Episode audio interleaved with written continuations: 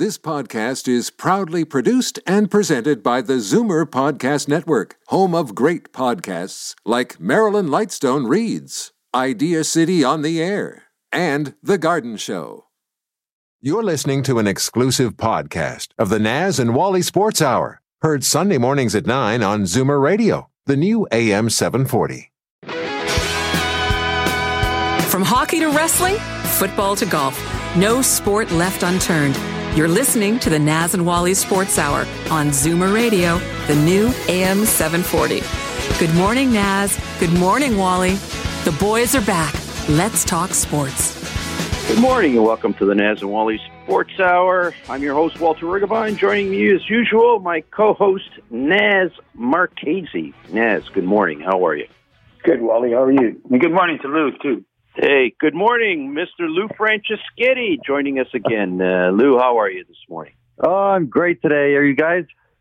Uh, we're fantastic. Thank you. It's a beautiful day outside. Uh, actually tried to get a tee off time this morning, and uh, there are a couple of courses uh, open the weekend, but uh, it's been an incredibly difficult time getting tee times uh, this particular year. So uh, uh, we'll have to find some other pursuits for today. We'll do some work outside somewhere. Anyways, gentlemen, um, uh, just let our listeners know what's coming up on the show. Uh, just after the first break, we'll be talking to the former Toronto Maple Leaf and co-host of First Up on TSN, Carlo Colaiacovo, a friend of the Naz and Wally Sports Hour, and we're catching up with John Amendola, sports card impresario, is going to bring us up to speed on the sporting card world. He's got this great new business venture, Mintink. Um, new sponsor to the show is uh, the uh, business opportunity is going gangbusters. Uh, he's thriving. It's a great year to be in sports card collecting, and uh, we'll chat with him later on in the hour, guys. There are moments when uh, you have to pause and uh, you think, and then you look back on a remarkable career. Uh, Naz, you and I have done tribute shows on uh, on the air over the course of the set, last six years. Johnny Bower, Jean Beliveau, Gordie Howe, Muhammad Ali. Uh, we're, it's not going to be a tribute show to Diego Maradona, but I do want to pay tribute. Um, we'd be remiss if we didn't. He is one of the giants of the sporting world in the 20th century at the very, very, very top. Uh, unquestionably, a flawed human being in some ways, uh, battled substance abuse, uh, battled certain demons, but when he was on a soccer pitch, uh, you were watching a genius, you were watching a Mozart, you were watching uh, someone who was born to be a soccer player. He was absolutely, absolutely uh, a joy to watch. Uh, born to be a soccer player, a national hero in Argentina. The country is mourning him. Led Napoli in Serie A to uh, a couple of titles in the late in the late '80s. Uh, hero in Italy as well in many ways. Um, gentlemen, Diego Maradona was voted by FIFA um, the greatest soccer player of the 20th century. In a in a in a as actually it was one A and one B. Him and Pele. Uh, when you think of the greats of our youth in various sports, uh, Maradona, in a way that perhaps we don't even understand in North America. Uh, around the world, he was a god uh, when he played soccer, although not necessarily in England, and we can chat about that. But I'll take the opportunity now to turn it over to you guys. Uh, your thoughts on? I played quite a bit of soccer when I was younger, and um, yeah, he's he's one of the greatest athletes ever, ever in any sport. Naz, your thoughts? Wally, after seeing the clips of him, he can really he runs faster with the ball than without. He's incredible, absolutely incredible. What what what a great soccer player he was. Can't can't believe he, he's only sixty years old. That's sad to hear, but a very good soccer. That's Lou. Lou, your thoughts? Well, you know what? It's uh, watching or, or growing up watching uh, Maradona play against uh, the Italians and the rest of the world. Uh, I would definitely put him in the top, probably five uh, in the world. Obviously, there was some soccer players out there that we didn't get a chance to to, to see. uh, I knew he was uh, one gentleman or one person that can pretty much own the country of Argentina. But it just goes to show to everybody that he was human. Uh, the stuff that went on uh, off the uh, so-called soccer pitch, uh, he he wasn't above everybody else. He just he wanted to live his life, and sometimes when you do that, you get into trouble. And uh, uh, that's the only way I, I can express um, my condolences that he was a human being and he made a lot of mistakes. He just wanted to uh, go out and live the live live the life that he wanted to. Yeah, too too many mistakes, but you know, who are we to judge?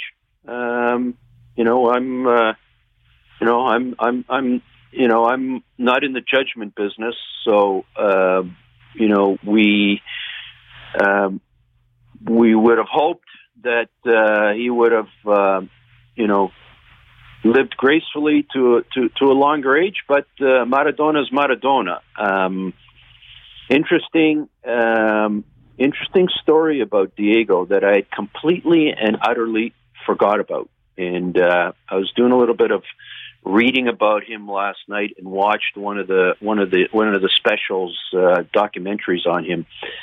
Uh, and it came to light. There was an article written, uh, interestingly enough, on September 14th of, the, of this year uh, in the in the Athletic by a writer by the I'll give him credit Pablo Maurer. I, am not exactly sure how to pronounce his name. I'm not sure. I've never seen the name before, so I'm not so sure he's a Canadian writer.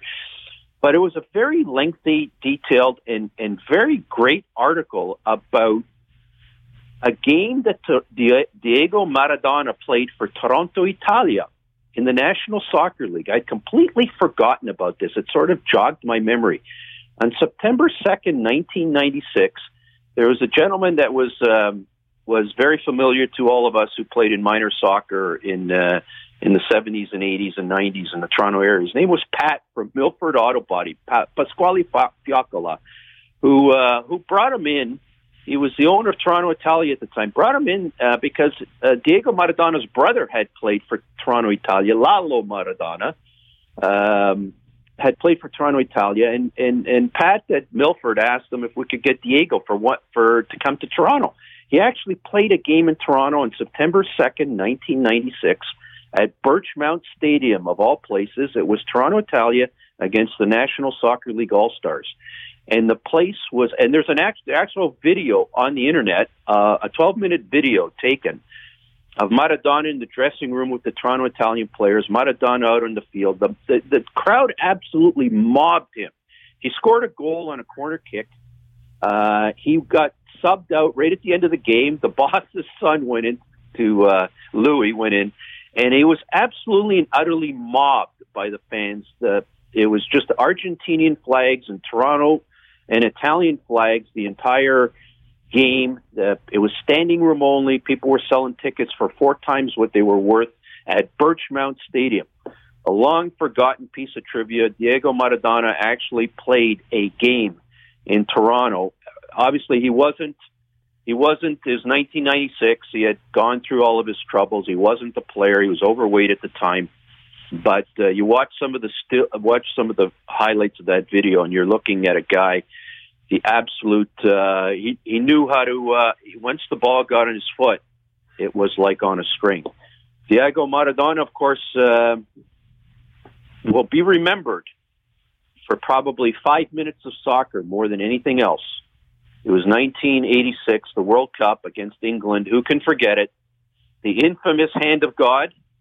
Um, and uh, of course, they didn't have video replay in those days. Uh, uh, didn't uh, goal that should not have counted. in five minutes later, in Mexico, Azteca Stadium, he dribbles through the entire English team and scores the goal of all goals ever in soccer uh, at a most critical time in the World Cup.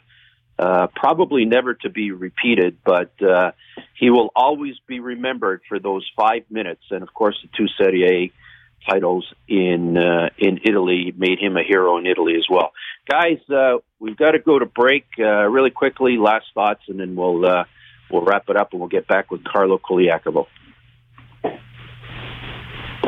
Naz, yeah. Uh, last thoughts before we go to break. Um, Okay. The two old guys boxing last night. I'd like to talk about that. Okay.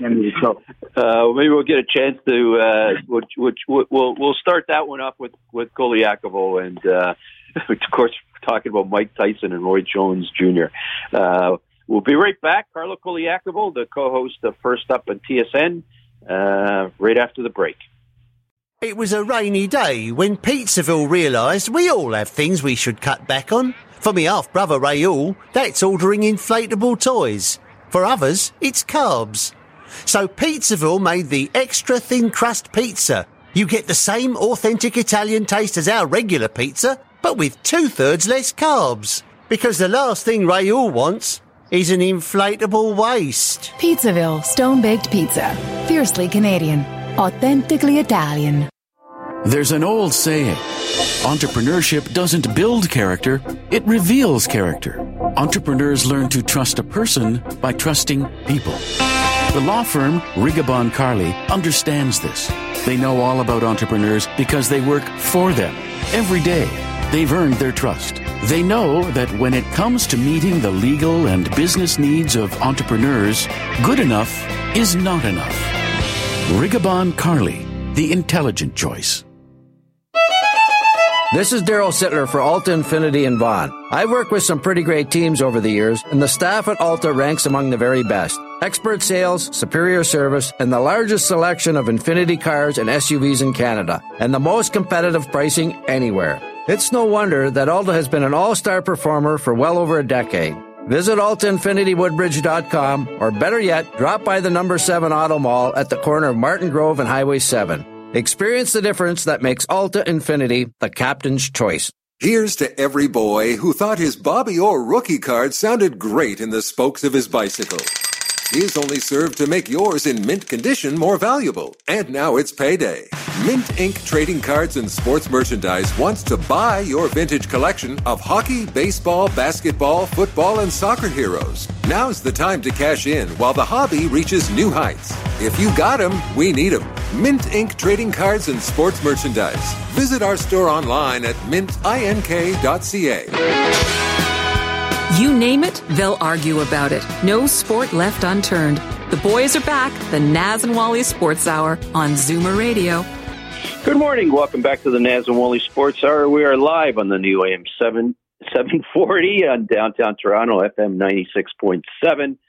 Uh, live streaming on the internet, www.zoomerradio.ca. We're pleased to welcome to the Naz and Wally Sports Hour former Toronto Maple Leaf, co-host of TSN's First Up, Monday to Friday, 6 to 10 a.m. in the morning. Of course, I'm talking about Carlo Colaiacovo. Good morning, Carlo. How are you? Good Morning, boys. Happy Sunday. I am uh, doing great. Uh, excited for um, my normal every Sunday when NFL's on. So uh, should be a fun one. Carlo, we're going to have a wide-ranging conversation with you today. I, I don't know if Love our it. producer- we told you, but we got Leap and Lou Franceschetti on the line with us today. So uh, What's up, Louie? Hey, Carlos. Go Bama. Go Bama. before we get into it, before we get into it, Carlo, I just want your thoughts. Uh, we just had a wide, uh, rambling conversation about uh, about uh, Diego Maradona. Uh, you a big fan of his? Um, I mean, my dad was more than I was. Um, obviously, growing up in an Italian family, I followed, you know, the Azzurri and, and Italy and stuff, and uh, was always reminded about uh, the, the legend uh, that uh, Diego Maradona was. I mean, how he put uh, the, the the country of Argentina on the map with with his soccer brilliance and um, you know his his his display of skills and and, and, and iconic goals. Um, he'll always be remembered in the soccer world, and it's just really, really sad to to see that uh, 2020 has taken another uh, legend away from us. Naz, I'll turn it over to you. What did you think of the uh, fight last night between Jones and Tyson? well, to be honest with you, I was more uh, excited to see the fight before it uh, with Jake Paul and Nate Robinson. Um, it's unfortunate the way that ended, but uh, it goes to show you that um, you know boxing is more of a lifestyle than a sport, and I think the guys touched on it really well last night. That you know, credit to Nate Robinson and, and the incredible athlete that he is, but to, to jump in a ring with a guy that you know boxes for a living and trains for a living, you really feel sorry. And ultimately, that was the end result. Uh, Tyson and Roy Jones. Um, you know, I thought in the beginning it it it it, uh, it really gave us a chance to see some fireworks. I thought Tyson came out and you know was moving around, was was uh, you know was was throwing like like a young Tyson. But as the as the as the match went on, you kind of saw that both guys were starting to fatigue a little bit. And I think it was more of sportsmanship. Um, you know, the later the the, the they got into the rounds, but uh, ultimately you know, I don't think it had the same hype without the fans in the stands because you, you would imagine, you know, even just with the entrances, uh, I kind of liked the what Mike Tyson did with his song, the entrance. He, he made it about himself, which was hilarious.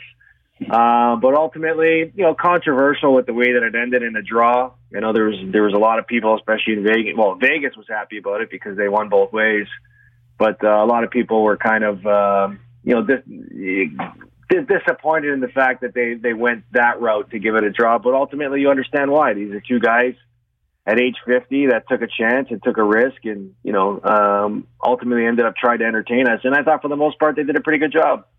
Uh, I've got a different take on it, Carl, and I'll turn it over to you, Lou. Uh, Lou. Uh, uh, I'm I'm not. You know, I, I, I appreciate the fact Tyson is uh, a controversial character, and mm-hmm. you know he's he's really a um, for lack of a better term. Uh, I mean, he's got the eye of the tiger uh, in, the, in the ring. I'm not so sure gaming commission should be licensing 54 year olds and 51 year olds for heavyweight boxing matches. Um, and it's, so it's entertainment value. I get it. Yeah. But they, these guys have taken a lot of blows to the head. The way we're sensitive about brain injuries nowadays. Yeah. I know that they, they're fully consenting adults. I, I get that part of it. But gaming, uh, the athletic commissions in the states, you know, they, they have functions. They're not supposed to let guys in the ring that uh, that could injure themselves. And uh, you'd have a tough time convincing me that a licensing commission should be licensing guys at this age to go in the ring and take head shots and, and you know, and have to suffer the consequences you know, five, ten. I mean, they've taken enough headshots in their lives, yeah. man. It's, you, you, it's, it's you bring they up a gotta, great point. Got to get past it. I was actually worried about that too going into the fight because of what we just saw the fight before with Nate Robinson. I'm actually surprised the referee let that continue on after he looked stung, uh, you know, with two blows to the head, knowing that he was starting to fatigue, he was looking weaker in the match, and Jake Paul just kept, you know, finding more energy, and you, you know, ultimately that was the end result. He ends up getting knocked out. And going into the next fight with Mike Tyson and Roy Jones, who you, well, you just mentioned in their 50s, that's the last thing you want to see. You know, is is a guy take that risk and ultimately end up with that result. Luckily, we didn't see it last night, and uh, who knows to say where it goes from here. Um, I know Tyson loved it. Um, he came out and said that he enjoyed it and was thinking about doing it again. But I don't know if I'm like even when this whole thing was announced, I, I didn't really get too excited about it because of what you just mentioned. Like, you know, you worry about what these guys have been through in their in their lives and their career and what they've done lately. And I know, you know, they spend months training for it, but boxing is a lifestyle, man. Once you give it up, it's tough to get back into it. Yeah, uh, Lou, uh, you're you're getting up there. I, I mean, I know you're in pretty good shape. Uh, you're a bit of a pugilist when you uh, when you played hockey. Uh, your, your thoughts on uh, on on heavy on the on the boat last night? I don't know if you followed it or if you got any thoughts about whether you know uh, somebody at this stage of their lives should be exchanging head blows. You know what? It was so exciting, I even forgot to watch it. I, I I really didn't uh, I, I didn't care much for it. Uh, I'm not a big boxing fan, uh, at least not now with with really no names out there. Uh, growing up, there was uh, probably a handful of names that everybody used to follow, and mm-hmm. uh, we followed them uh, almost every single day. Uh, but again, you know, I played in a lot of alumni games, and I start to feel it. Uh, you know, the legs just aren't there. The reaction's just not there. Uh, and with us being on skates, with if we react the wrong way, we could end up getting hurt because we can fall into the boards or we can break an ankle or uh, being on the ice. I just couldn't understand how these guys would, at their age, uh, get in a ring and especially known as serious as Mike Tyson is, that he wouldn't have, uh, you know, it wouldn't have taken him two seconds to think of, of hitting uh, Roy Jones with a with a blow, uh, bite his ear off, especially in the head. uh, well, so here, here's the it- it's just one of those things that I, I never would have imagined. Uh, I, I would have rather watched uh, uh, Jack Nicklaus or somebody else play 18 holes against uh, the young stud uh, than watching uh, these two guys throwing punches at each other. Yeah, and unfortunately, this may be not. This may not be the last one. Uh, if the financial results last night were pretty good, they're talking about uh, uh, keeping this going for a while. I, I, I, my, my, I, you know, in one in one sense, I want to applaud these guys for getting into shape, and uh, you know, and they I mean they look both look pretty good for their age, but I don't know. I, I I'm not convinced it's a great idea. Carlo, let's move on to the big topic in the hockey world. Are we going to have a hockey season? Uh, Bettman and the owners and the uh, and the uh, and the NHLPA are playing that scorched earth policy, that uh, Russian roulette. Uh, Bettman is the ultimate the ultimate negotiator.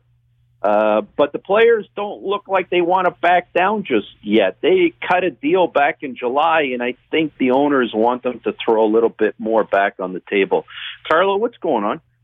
Yeah, I don't know if you would consider or label uh, Gary Bettman the ultimate negotiator because I feel like this is the last thing that he's really wants to engage himself in. I mean, everything that I've heard. Um, first of all, I, I truly believe that we are going to have hockey this year. It's just a matter of when. And you know, I'm I'm actually surprised that it's it's it's come to this at this juncture, considering that the NBA has found a way to come back um, and they're ready to start next week. Um, you know, and, and to, to, to think that, you know, this whole shutdown or pause in sports started with the NBA leading the way, you know, with their, their, um, Rudy Gobert positive test. They shut down the league and everybody followed.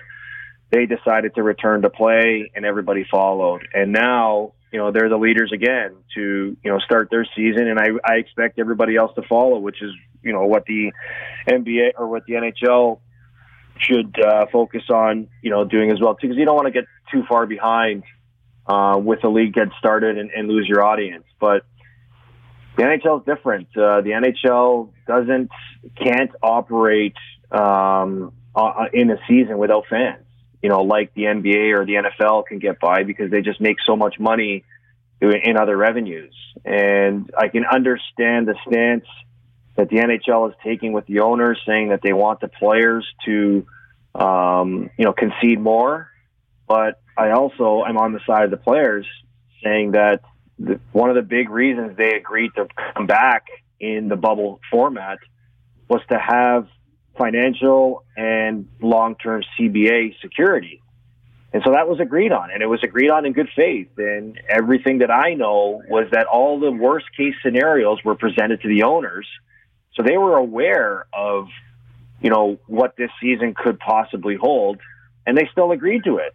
And I just find it bizarre and mind boggling that they're taking this approach, you know, at this time in the world where, you know, we're going through a second wave. Know, people are still losing their jobs. Yeah, the, the revenues aren't where they at, but I think both play, both parties have to be prepared to take a loss. And the players are already prepared to take a loss with 20% growth and 10% deferral. Um, and I think Gary right now is in a position where he probably realizes he's he agreed on a bad deal, in, in the sense that you know the owners are going to lose more money than they anticipated. Um, but you know, and I think he's taking this stance too, where the longer he delays this, the more he's going to put more pressure on the players. And everything that I heard of the players is that they want to play. And they want to play and to play to the, the deal that was agreed on. I mean, in life, everybody grows up with the term that a deal is a deal. So I don't understand how you can go back on your word or at least an agreement that has been uh, both signed and and, and sealed, um, you know, with with the CBA. And you know, it just it makes you think. Like if the owner, if if if this was the deal that was agreed on and the players didn't like it, you think what what would you think the player the, the owners would say if the players tried to re- reopen the CBA? They tell them to take a hike. So you know the players, are, you know, for the last two decades, the players have conceded billions of dollars in the CBA, and they've made the owners a lot of money. And don't get me wrong, the players have made a lot of money too. But you know, the numbers that I'm hearing of you know, 300 million is the number that the owners are asking the players to forego or c- continue to defer or at least give back in this season.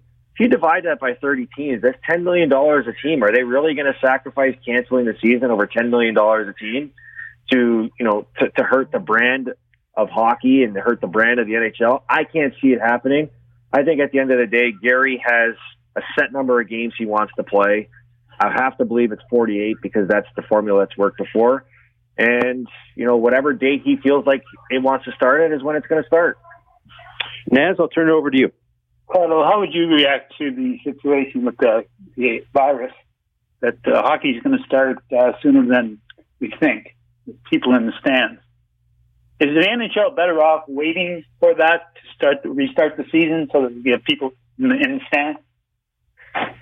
You know what? I, I always struggle with this answer because to me, when I look at our world, uh, we've been living through this for about nine months right now. And I think we have to give ourselves credit because, you know, we've learned a lot and we've been given a lot of information on how to live with this thing around us, which includes professional athletes. And you see the leagues that are operating right now. We saw Major League Baseball go through some, um, you know, hiccups in the beginning, but they figured it out and they were able to finish the season.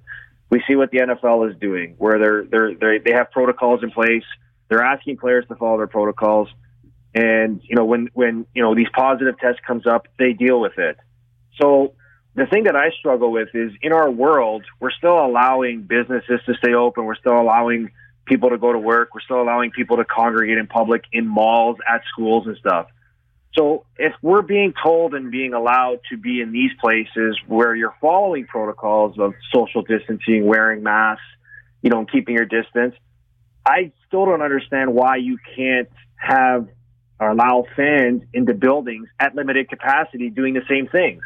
Like I'm not I'm not advocating that you fill these buildings up, but you know, if if, a, if an NHL rink has twenty thousand, why can't you have five thousand people in, in in those rinks, properly socially distanced, wearing masks?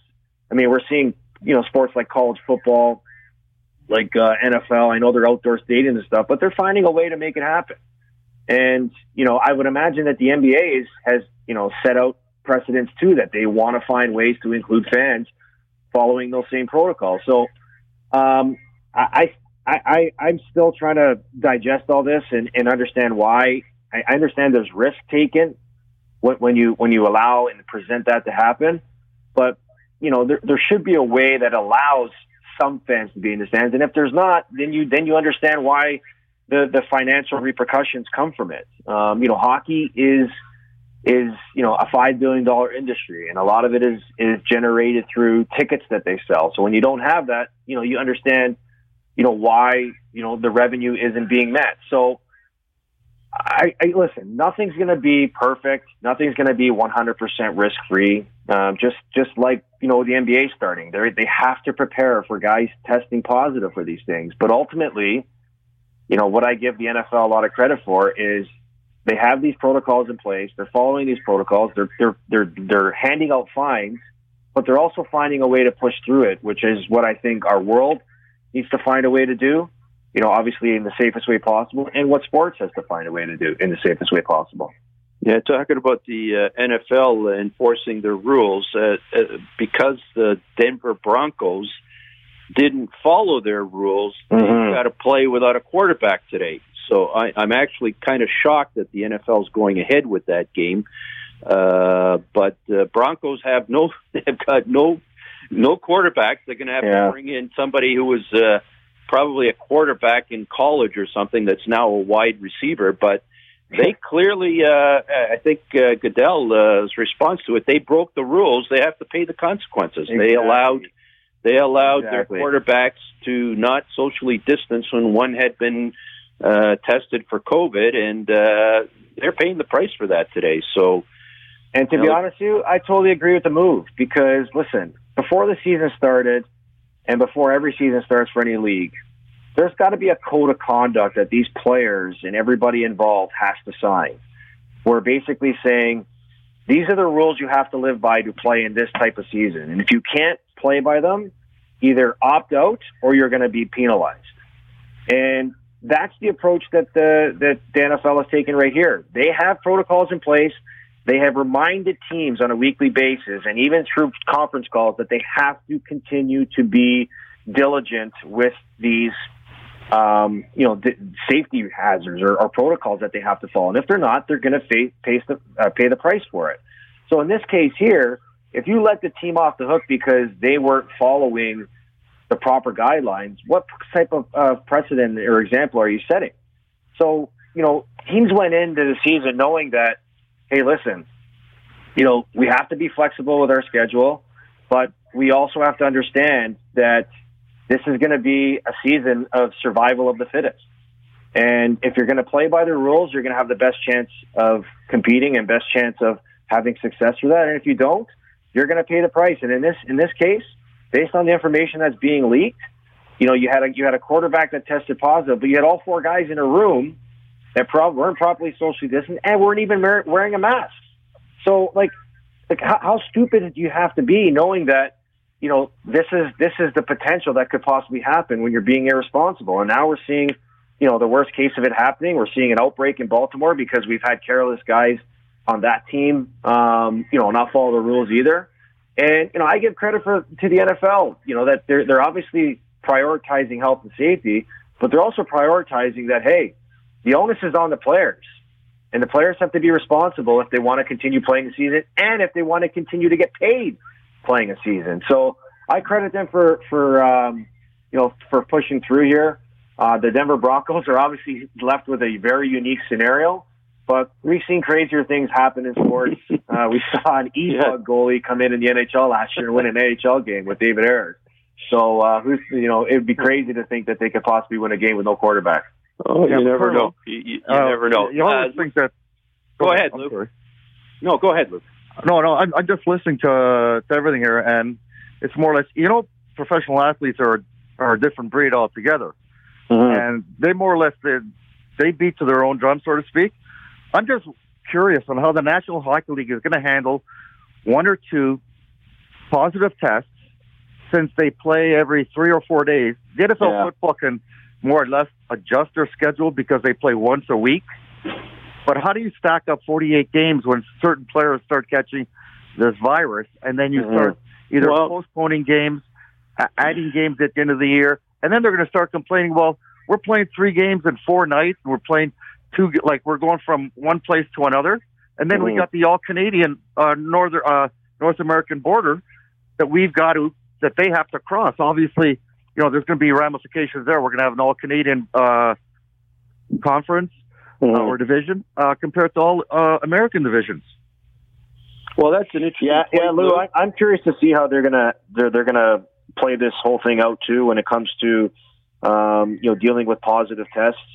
Um, I think if there's if there's a scenario that you know they could they could be encouraged about is the way baseball operated. I mean, baseball was worse because they played every every day right? And you know, in the beginning, they, like I said, you know, they had a couple outbreaks with teams like uh, the St. Louis Cardinals and the Miami Marlins.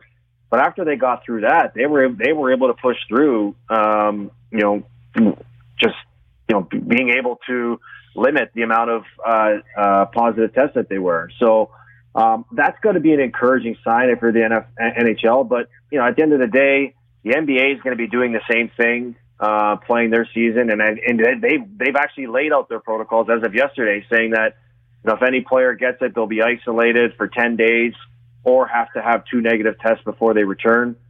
And you know you have to think that the NHL is going to follow the same protocol. I think the one thing that really um, impresses me is this whole contact tracing that the NFL has developed with a with a bracelet. How you have to wear your bracelet everywhere because it determines you know who you've been in close contact with. I mean, I, I'm more interested to hear how that whole device uh, works, and and you know may, maybe this is something that other leagues look into to help manage the scenario. But ultimately, um, you know, the, the, the onus is going to be on the players. Again, it's going to be their acts and their responsibilities, um, out, you know, at the rink and away from the rink you know, that ultimately ends up determining the fate of, you know, how this whole season plays out. Uh, we've been talking to Carlo Colaiacovo. Carlo, we've got to let you go. Uh, before we let you go, our, our next uh, our next interview right after the break is John Amendola. We're going to be talking about uh, sports cards, the boom in sports cards. Got to ask you, Uh, there must be a few Carlo Colaiacovo hockey cards out there. Which one? Which one's your favorite one? Uh man, there's there's a bunch of them. Um, there's actually one of me um, in my World Junior tournament where I'm celebrating a goal with the fans in the background. Um, it was an old one back in 2001 that somebody gave to me, and you know I know my my my parents have a have a box set at home um, of all my cards in them, and and it's funny you bring this up. Just as just as I got on just as uh, I got on the line with you guys. I was opening up uh, a pack of Tim those new Tim Hortons hockey cards. Yep. Uh, that they have. Um, you know, a box set was sent to me, and I was opening up with my son. And the excitement in his face, you know, when we were opening them, there's there, there's three cards in each set. But the first set that I opened up, you guys will never, you guys will laugh. Connor McDavid, Wow. Sidney Crosby, Nathan MacKinnon. You hit my, the, you hit my, the jackpot, my my first pack. Anyways, So I lucked out Carlo, uh, that one. j- just so you and Lou know, your uh, your your rookie cards are roughly comparable in value. I checked it out this morning. uh, Carlos, Yeah. your, yours might be worth just a touch more. It's got to be that Canadian junior experience. But you guys Must are be, pretty well pretty well equal in when it comes to sports cards value. On that Yeah, note, apparently Carlo. the, the sports card is, business is booming again, which is great to hear. Yeah, you should listen into our next interview after the break. Uh, Hey, Carlo, m- my name's got a little bit longer yours than yours. Don't don't forget that, okay? it, it probably costs more to make it. That's why it doesn't go for much. Probably right. That's why you don't see too many jerseys out there with my name on it. exactly. Anyways, Carlo, we got to let you go. Thanks again. All right, we, guys, you know, thanks. we we Enjoy- have enjoy your day. every time we have you on. We really appreciate it. Thanks so much. Anytime. Thanks, Carlo Colaiacovo. Check him out Monday to Friday, six to ten a.m. on TSN Radio. First up with Michael Landsberg. We'll be right back. It was a rainy day when Pizzaville announced the medium gourmet pizza special. Get a medium gourmet pizza for just thirteen ninety nine. That's like flying first class when you only paid economy. You're up front, sipping champagne and stretching out in your luxuriously wide berth. Instead of having somebody kick the back of your seat, then the guy in front of you decides to recline his seat, Pizzaville you end Stone Baked Pizza. Fiercely And then this guy Canadian. Authentically Italian. There's an old saying entrepreneurship doesn't build character, it reveals character. Entrepreneurs learn to trust a person by trusting people. The law firm Rigabon Carly understands this. They know all about entrepreneurs because they work for them every day. They've earned their trust. They know that when it comes to meeting the legal and business needs of entrepreneurs, good enough is not enough. Rigabon Carly, the intelligent choice. Are you real ready? If you're a real estate agent, we can help you sell more homes. A business owner, we'll help show it off to the community at large. And if you're a homeowner, we'll supply accurate floor plans for every room in your home because selling property is all in the details. Real Tours Media, creators of 3D virtual tours, walkthrough video, HDR photography, logos, and brands. Check out the one stop shop for successful real estate agents. RealToursMedia.ca. Here's to every boy who thought his Bobby Orr rookie card sounded great in the spokes of his bicycle. His only served to make yours in mint condition more valuable. And now it's payday. Mint Inc. Trading Cards and Sports Merchandise wants to buy your vintage collection of hockey, baseball, basketball, football, and soccer heroes. Now's the time to cash in while the hobby reaches new heights. If you got 'em, we need 'em. Mint Inc. Trading Cards and Sports Merchandise. Visit our store online at mintink.ca. The only thing I love more than sports is sports radio. Take it away, boys. The Naz and Wally Sports Hour on Zoomer Radio.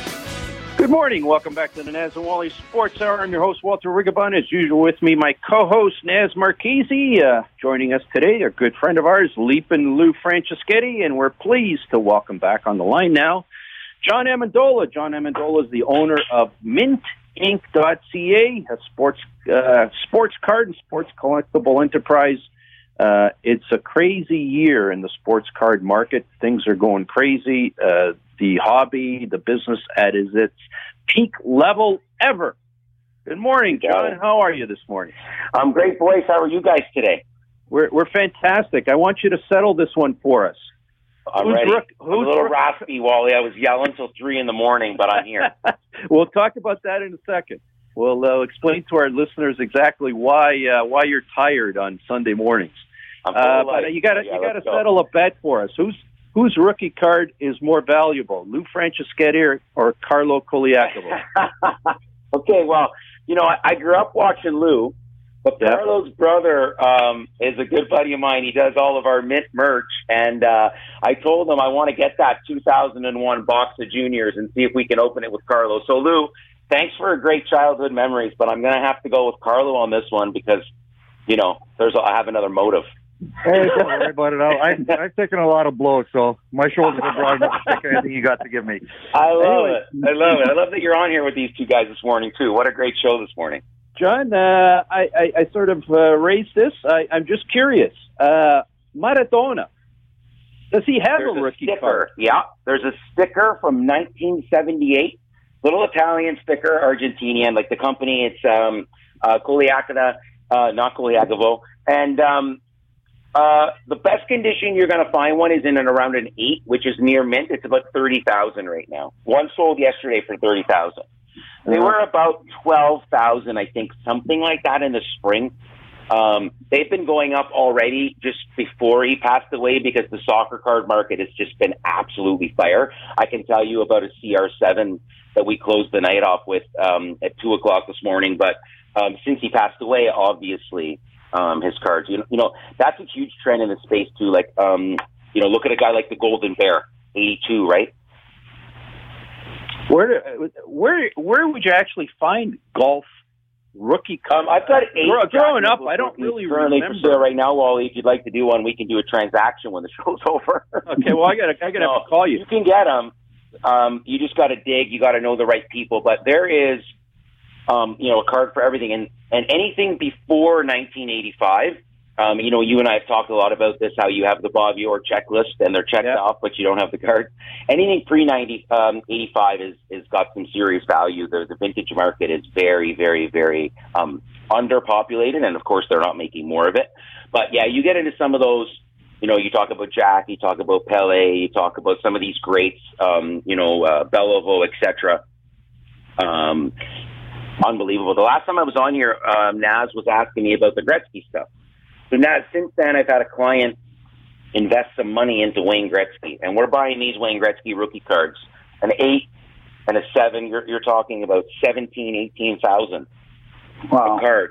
The last time I was on, you asked me about them and the amount of transactions I've done since. So it's like fine art, but I'll give you an example why Gretzky's so popular. You guys were asking me about the, the Mint 10. So there's only two to exist. It's the hardest card in the last 50 years to grade.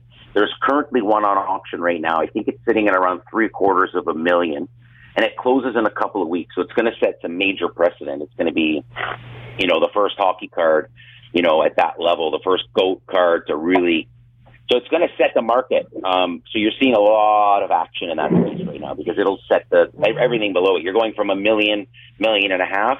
A nine is a hundred thousand, just to give you an idea of. of so th- that's why you hear me talk a lot about it comparable to fine art, especially when we're talking about you're hearing all these articles and radio stories now. You know, the Kardashian uh, pulled a card that was worth you know, hundreds of thousands of dollars. So, so that's what really um, you know, there, there's a big investor, there's a big investor community, there's a huge institutional presence in the space now too. It's basically become like the stock market, like they did with shoes. It's a commodity. The market just dictates, you know, supply and demand at its finest. Uh, John, I will ask you why you're tired on Sunday mornings because So- you're so, you're okay, working so- you're working Saturday nights. The hobby's Uh, changed since we all remember collecting cards when we were younger, or when you were phoning Parkhurst because they stopped printing. So what we have now is, uh, you know, and especially given, so um, the hobby's exploding. It didn't just happen now. We're, we're, we're hearing more about it now. But 2019 was actually Topps' biggest year, um, I think, ever. So, you know, you have the oldest trading card company going, um, even coming off of, of, you know, the last 25 years, early 90s, early 70s, these cyclical cycles. Like the last 2019 was lit for these guys, and now it's next level. So, um, and Panini, the little sticker card that nobody remembers from 25 years ago, is now the um, you know king of the um, sandbox. And they have the li- uh, licensing rights to, to most major sports. Topps has soccer and, and baseball, but um, what's happening now, Walter, is it's turned into an online environment in the sense of not shopping, not the shopping experience. I mean, we've been online for a long time now, but but um, but there's these live events where people are tuning in by droves, hundreds, sometimes thousands of people are tuning in, and we're we're doing things called breaks where multiple people take part in an opening. So a box of cards these days, Wally, you and I have talked about it. It's not fifty cents or thirty five cents or even two or five dollars a pack. You're talking in the fifty to a hundred dollar a pack. You know, Carlos talking about Tim Hortons packs. I went through the drive through the other day and I ordered fifty packs, and the lady was like, "I said that's fifty packs is the same price as you know one pack of soccer cards." So people tune in and they buy into these breaks and and and we're opening cards and you go into a draw and you're given certain teams and then you collect those. So imagine we're opening all these cards and we pull out a two thousand dollar Ja Morant autograph like we did last night and you have the Memphis Grizzlies or Thursday night's production, we pulled, um, it was not for our production, but also, um, besides the breaks, what will happen, Wally, is, is people will buy, um, buy boxes for you to open for them, which we call personals. So people have the, the, the mad rush and excitement of seeing their card open live in front of an audience and there's lots of chatter and, you know, lots of back and forth and everything else. And then they get the cards a lot faster and quicker because shipping then becomes a lot different when it's an express letter and not, and not a great big box. Um, so that's what's really, really changed the industry. And then what they've also done is, you know, on the supply and demand side, on Thursday, um, we pulled a, a Lionel Messi one of one. So the only card in the world of this specific card, it was a Topps 2020 Museum soccer product, and uh, a good friend of ours, Anthony, pulled this card, and it's probably a ten thousand dollar card already. It's a brand new card. Well, Naz, uh, I'll give you uh, give you an opportunity. John, how much uh, how much does the value of uh, cards go up after somebody passes away? So this is like Maradona. So that's an interesting one. So you get a lot of people chasing um, after these goats. Like you know, again, I, I don't want to take it, don't take it out of context, but this is a big reason why I invested in Jack Nicklaus, right? I mean, again, he's 82. He's one of the greatest ever. Uh, I've opened about a case of Upper Deck 2001 Upper Deck Golf, and I can't hit Tiger Woods, so I just figured Jack's the next best bet. But yeah, no, Naz, it goes up quite a bit, especially given.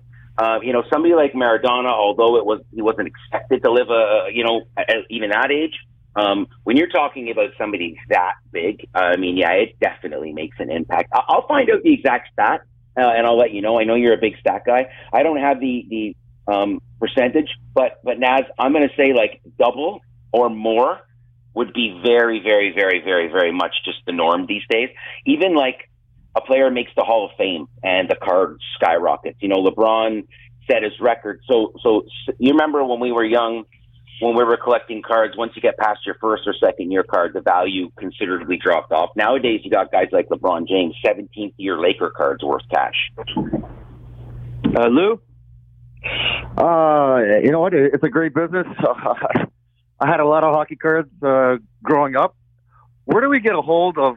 Obviously, right now, I, from what I'm uh, reading in the newspaper, is that the NBA basketball players' cards are, are going through the roof. Uh, and if you get lucky, where you get one guy who's going to uh, sign one, uh, and you can keep it for years. Uh, we're, we're like, where do you find this other than uh, card shows?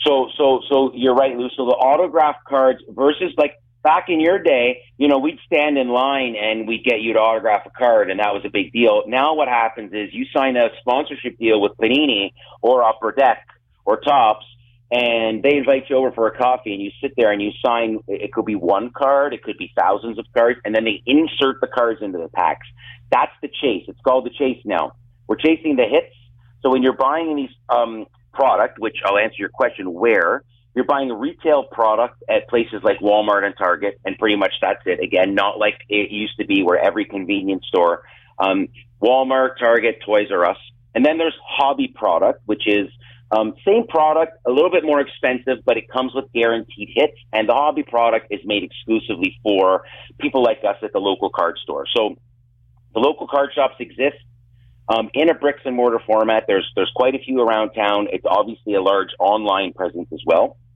But the number one spot these days, Lou, besides Walmart, is in an online production. That's where people are going.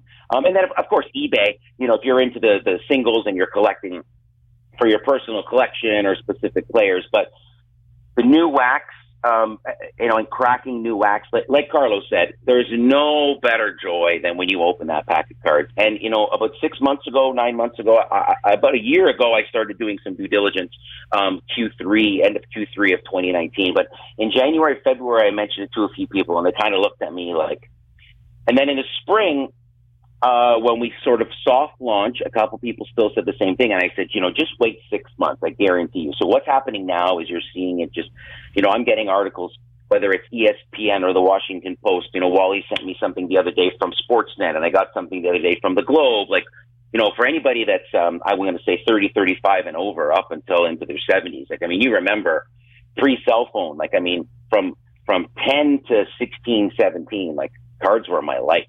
So, um, it's really awesome to see it come back, and it's really awesome to see how it's changed. And that's what we're doing. We're we're not trying to sell cards, um, you know, so to speak. We're not selling the cards, uh, a pack of cards to make money. What we're trying to do is, yeah, we have to eat, and the production is, you know, it costs money to put on, but it's about the community, the the way that it's being embraced, the way it's bringing people together. Um, and I think especially during this pandemic, it's really giving people something that's relatable, something that they can kind of talk to, and again, from an investment point of view, like last night alone, Wally and Naz, um, and Lou, I forgot Lou's there. We pulled, um, three cards last night alone worth over two grand. So again, you're opening a box of cards that's five hundred, a thousand dollars, but you're, you know, if you hit, you hit, so to speak.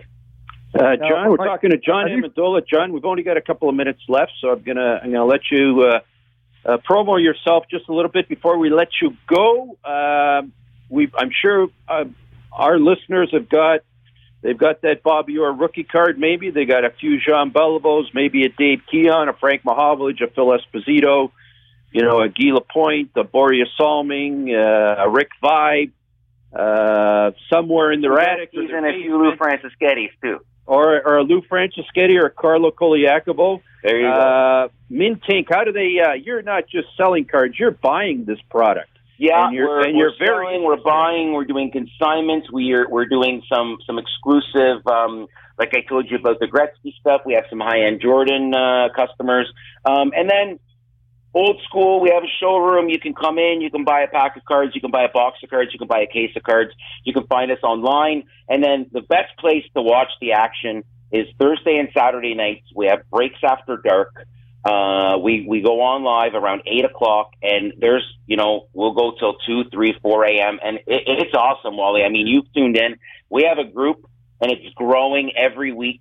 Um, and, and a lot of, a lot of these people will tune in for hours So, and not just men, Wally. We have ladies that get in on the course. action and we're not just opening Absolutely. basketball and hockey, UFC cards, soccer cards, basketball cards, baseball cards, every kind of card.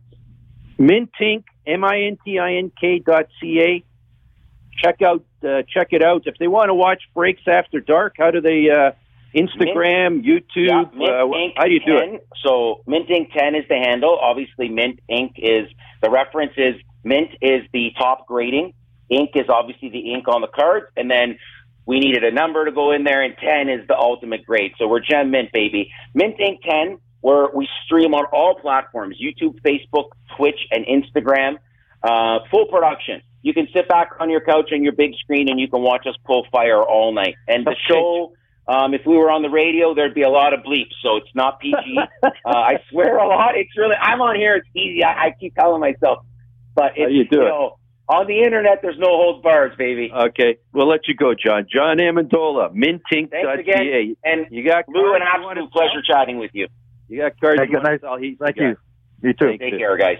Naz and Lou, really quickly, college football playoffs are coming up. Uh, Notre Dame's number two, Alabama's number one, uh, Clemson's number three, Ohio State's number four. How's it going to shake up between now and the end? Well, I, I think there's, It looks there's like it'd be Notre Dame and Alabama in the final. Oh man, I, that I'm going to have uh, that. That would re- that would really be something. Luke, Uh, if that happens, we'd have to watch it together, uh, Wally. Uh, but I think the two games that are going to dictate everything is going to be Alabama, Florida, and the next uh, Clemson and Notre Dame game will uh, dictate uh, where they fall. And don't be surprised if there's another COVID uh, attack with Ohio State that they might not even make the Final Four. Well, the interesting part is seven games, uh, uh, quite a few games got either postponed or canceled in college football uh, yesterday, seven of them. So, uh, you know, uh, quite a few of the teams have already had outbreaks. So that is the wild card in all of it. Um, certainly, Alabama, Notre Dame in uh, in in the college football final would be would be incredible. This this seems to be the best Notre Dame team in a long, long time. They may actually give Alabama a game this year. Anyways, on that note, hopefully we see that happen. We're way past our uh, 10 o'clock expiry time. Got to go. To all our listeners, stay safe, uh, be well. We'll be back again next Sunday morning. Thank you so much for listening in. This podcast is proudly produced and presented by the Zoomer Podcast Network, home of great podcasts like Marilyn Lightstone Reads, Idea City on the Air, and The Garden Show.